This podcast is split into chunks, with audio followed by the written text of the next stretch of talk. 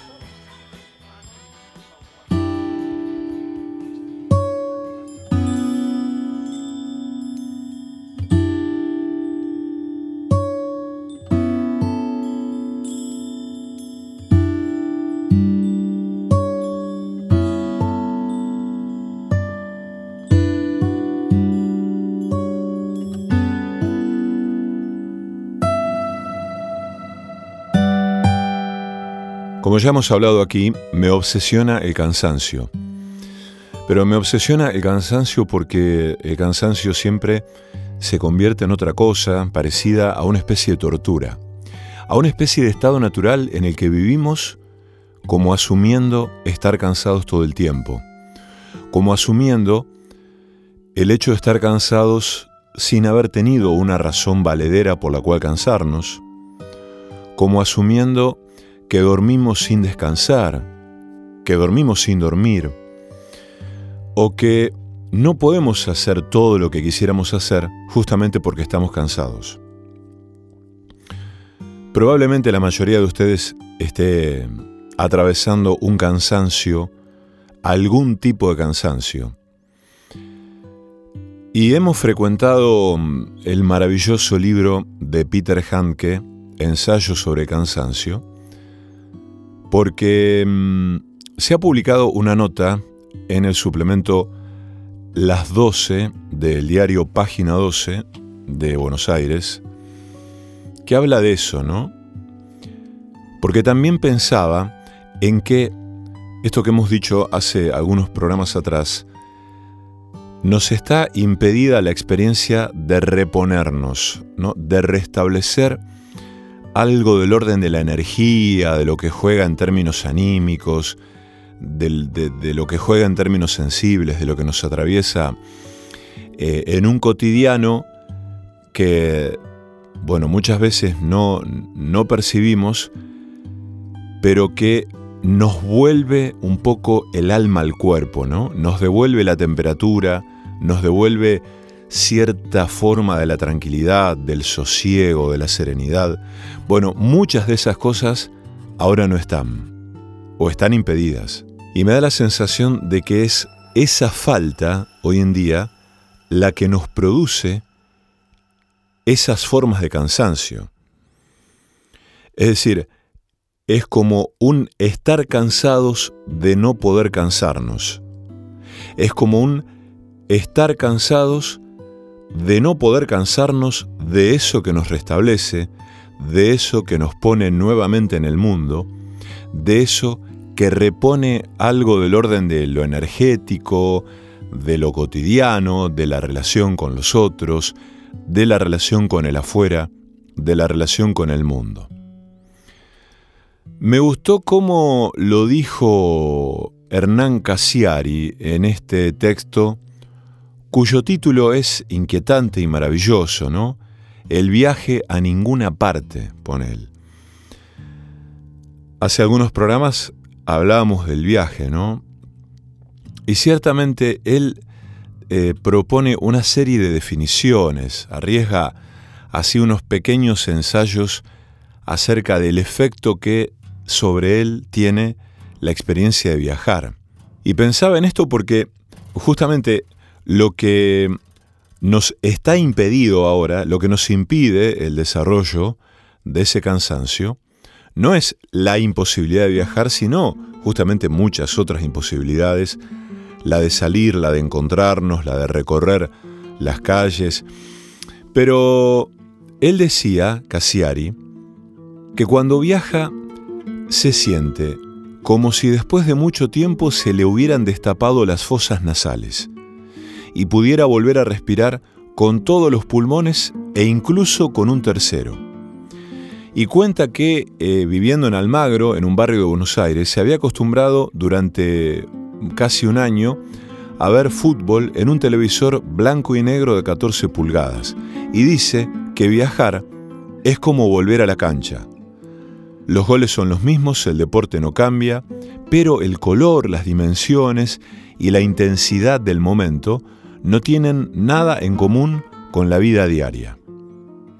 Y dice, será entonces lo que me vuelve tantos meses la necesidad de ser yo en viaje, de mis ojos como parabólicas sin sueño, de mis pies que no se cansan, y escuchen lo que dice acá, de hablar con ganas y escuchar con los cien pabellones del oído. Me parece muy poderoso cómo en esa frase introduce la dimensión de lo sensorial, ¿no? Y la dimensión de la relación con los otros. Digo, la posibilidad de desplegarnos, de hablar con ganas y escuchar con los 100 pabellones del oído. O sea, de vivir, de relacionarnos, de, de, de experimentar, de experimentar. Bueno, de eso se trata también, de eso se tratan estos programas de estas noches. De movernos, de viajar, de no viajar, pero también de imaginarnos viajando.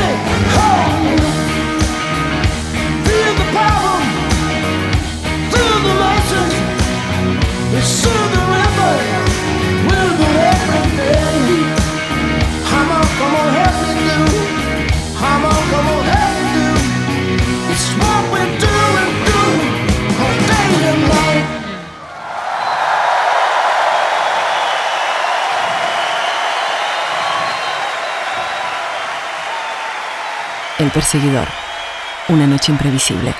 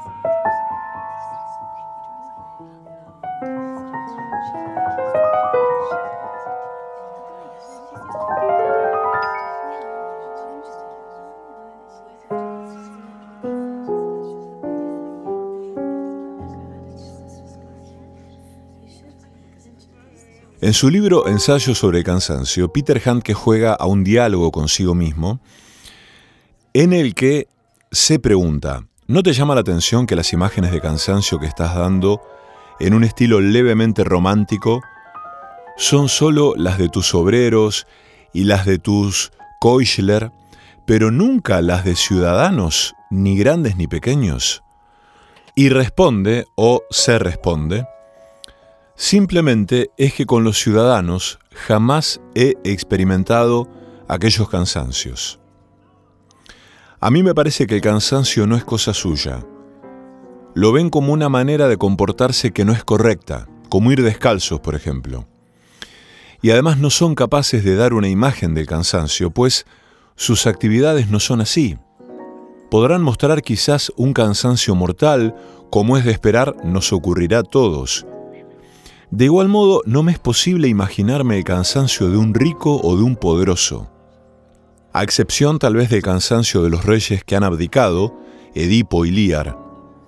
En las horas de descanso, no veo ni siquiera gente activa y eficaz que salga cansada de las empresas totalmente automatizadas de nuestros días, sino gente estirada, con aire dominador, con caras de vencedores y enormes manos de bebés que dan manotazos a un lado y a otro.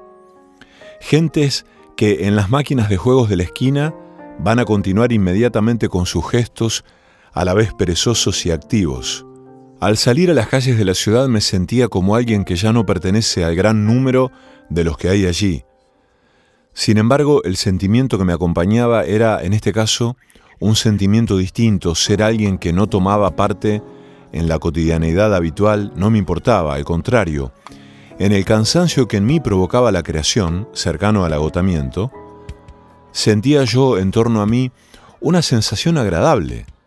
No eran los otros los que eran inaccesibles para mí, sino que yo lo era para ellos, para cada uno de ellos.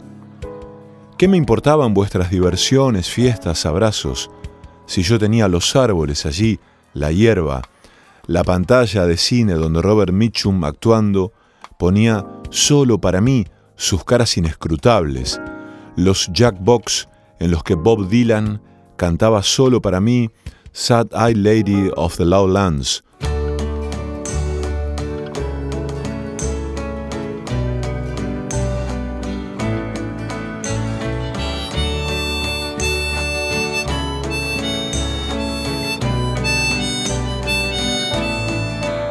with your mercury mouth in the missionary times and your eyes like smoke and your prayers like rhymes and your silver cross and your voice like chimes. Oh who do they think could bury you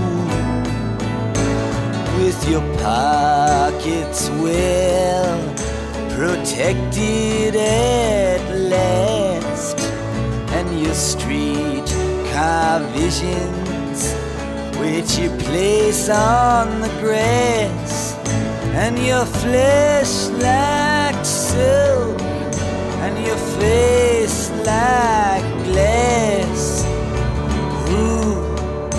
they get to carry you? Sad-eyed lady of the lowlands, where the sad-eyed prophet says that no man comes. My warehouse has my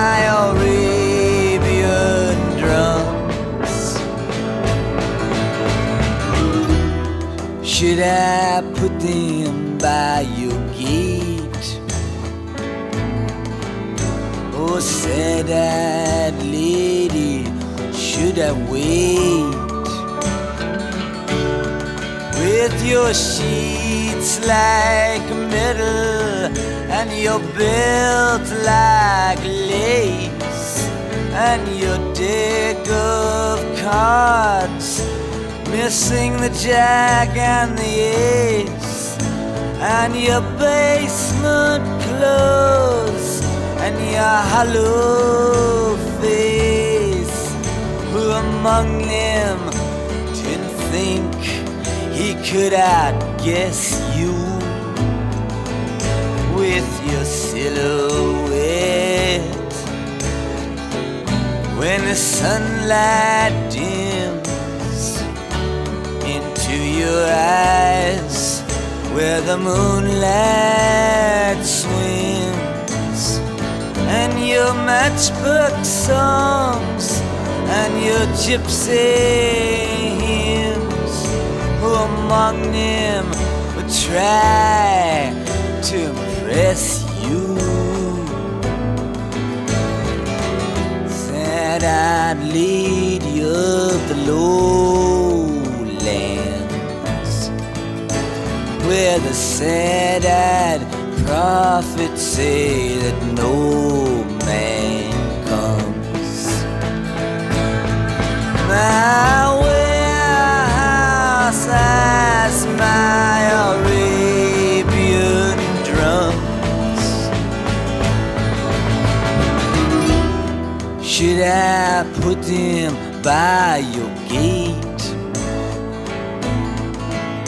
Oh, sad-eyed lady, should I wait? The kings of Tyrus with their convict list are waiting in line for that geranium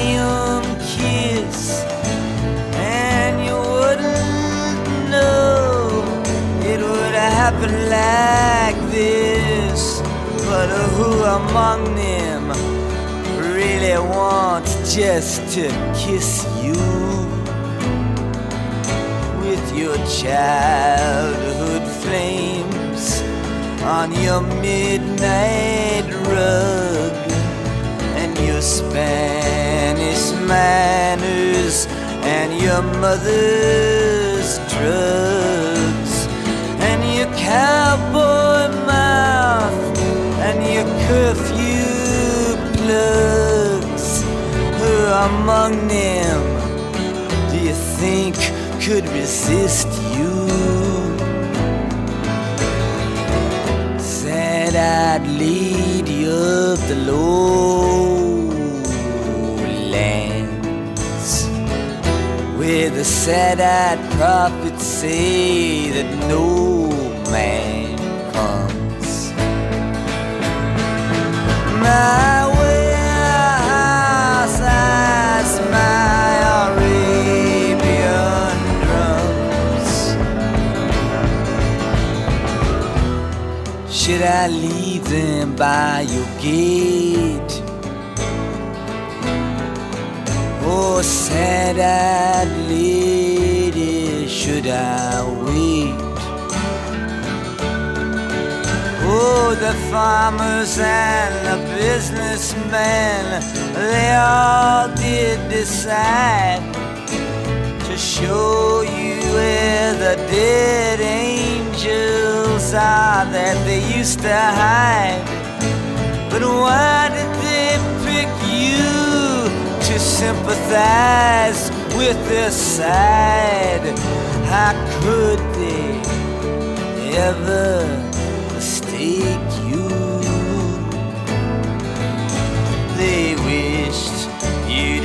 accepted the blame for the farm. But with the sea at your feet and the phony false alarm, and with the child of the hoodlum wrapped up in your arms, how could they ever have persuaded bright-eyed lady of the lowlands. Where the sad-eyed prophets say that no man's come. Right away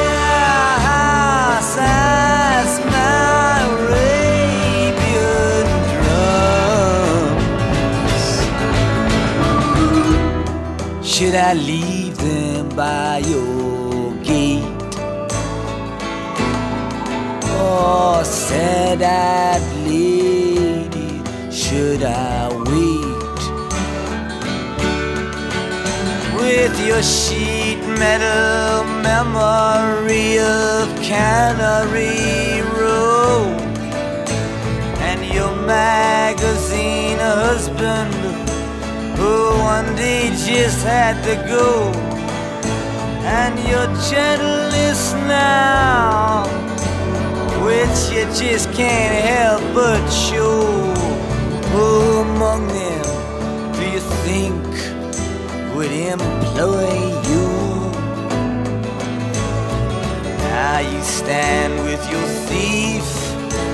You're on his parole your holy medallion in your fingertips now that fold and your saint-like face and your ghost-like soul. Who among them could ever think he could destroy you? Sad-eyed lady of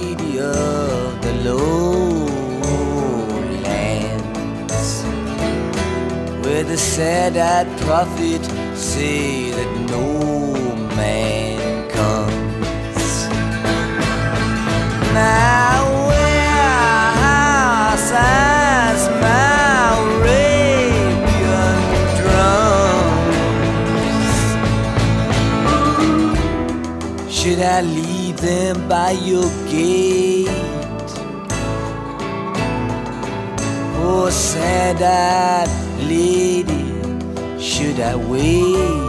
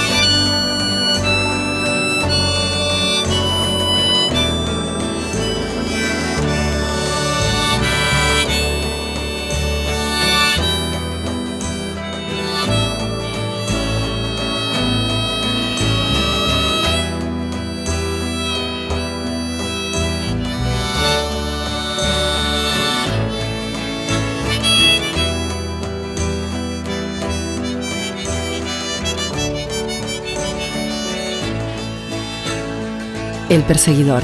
Disonancias, recovecos, dislates y derivas.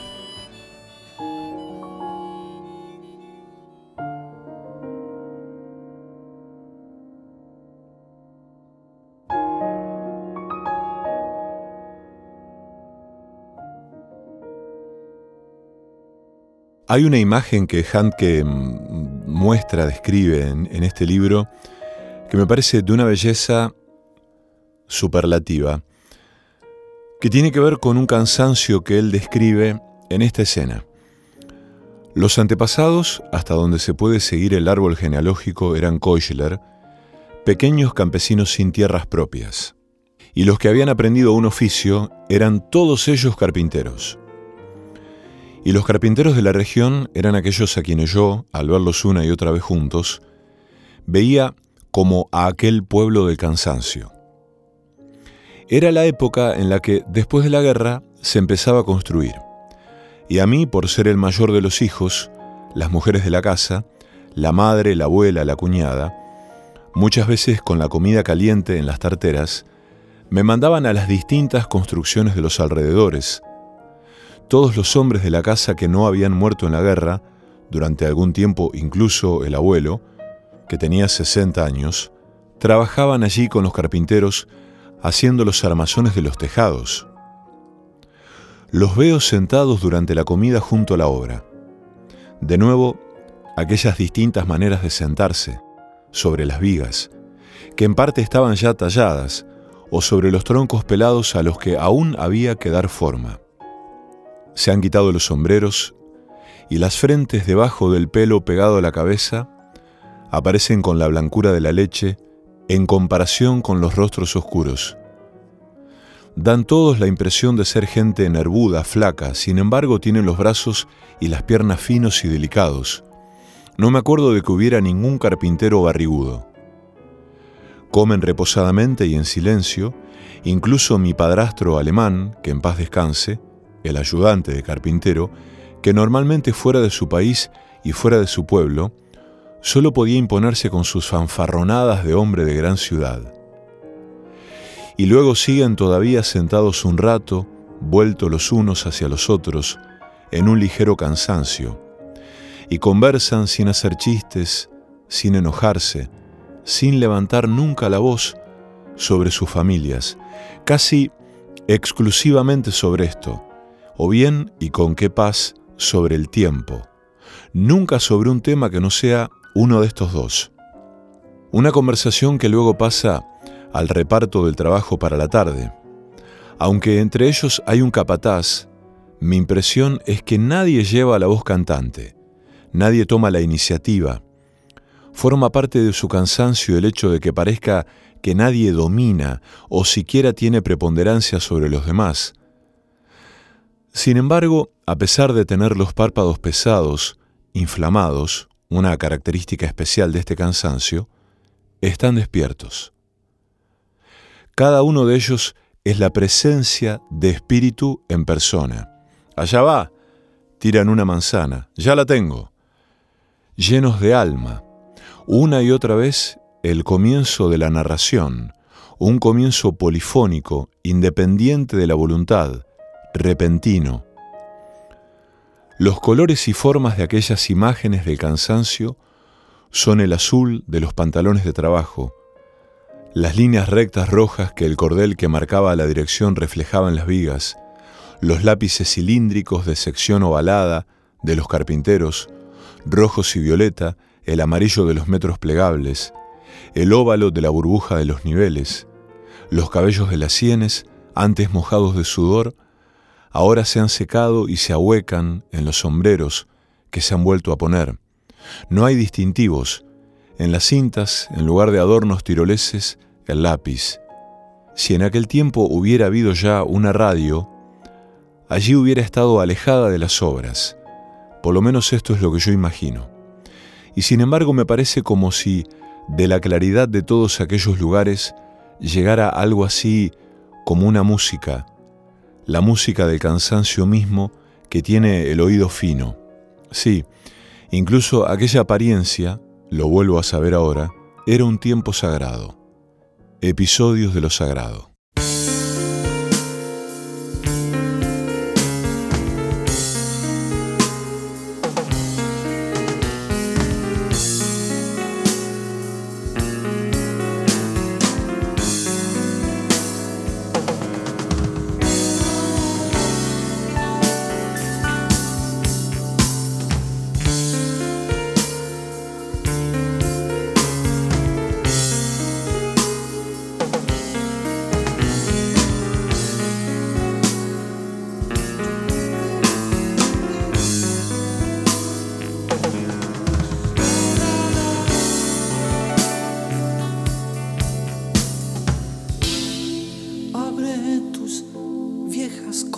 Cosas, junta tu maquillaje. Alguien se acerca, cierra los ojos,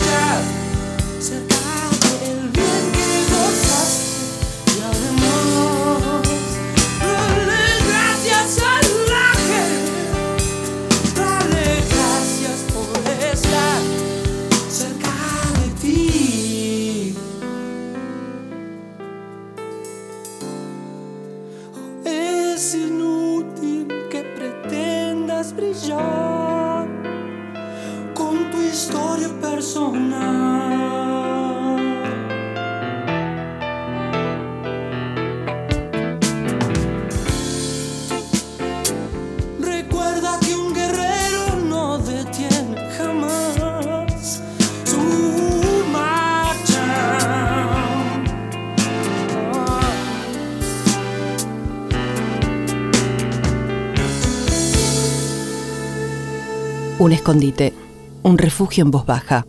El perseguidor.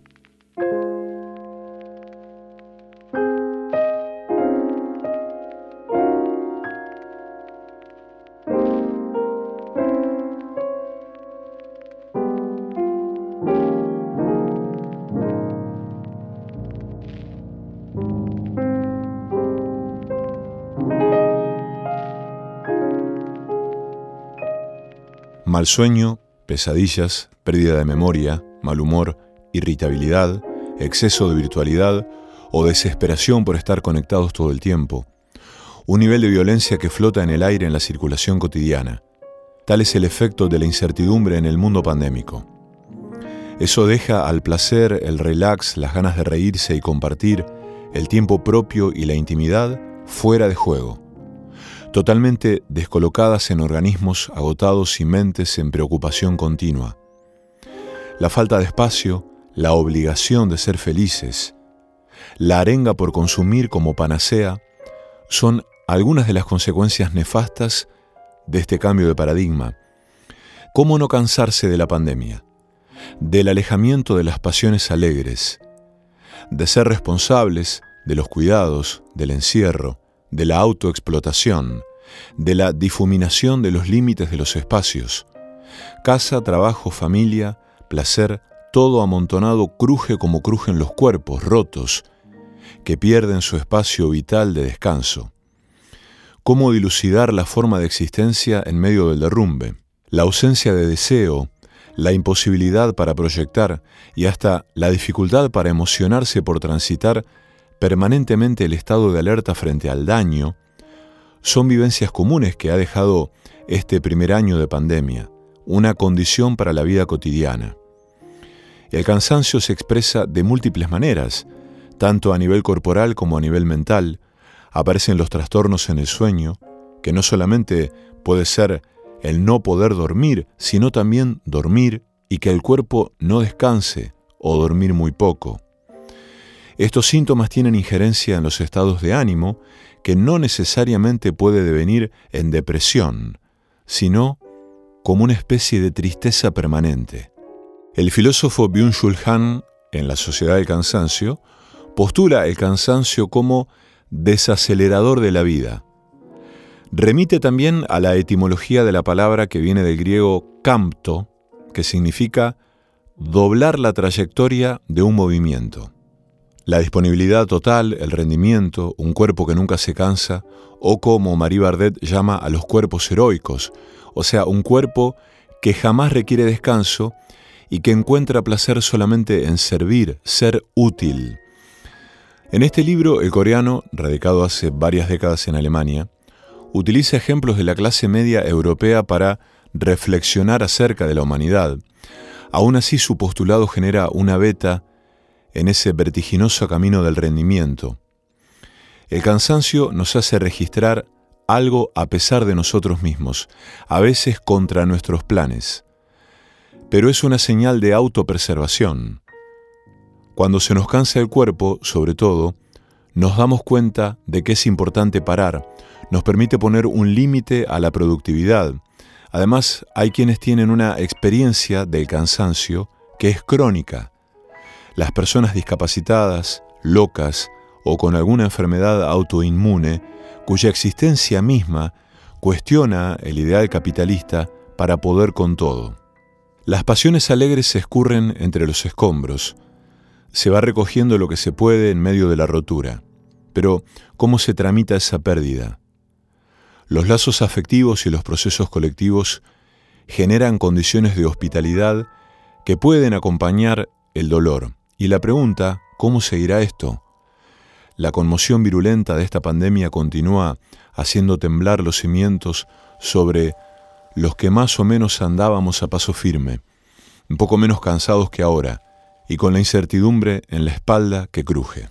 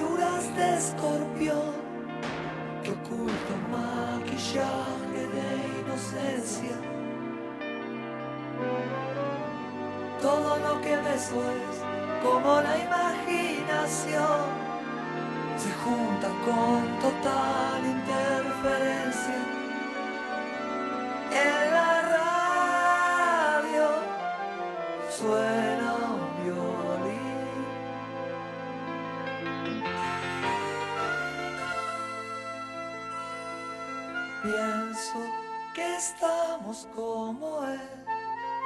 Amor que se echa a perder, violamos todo lo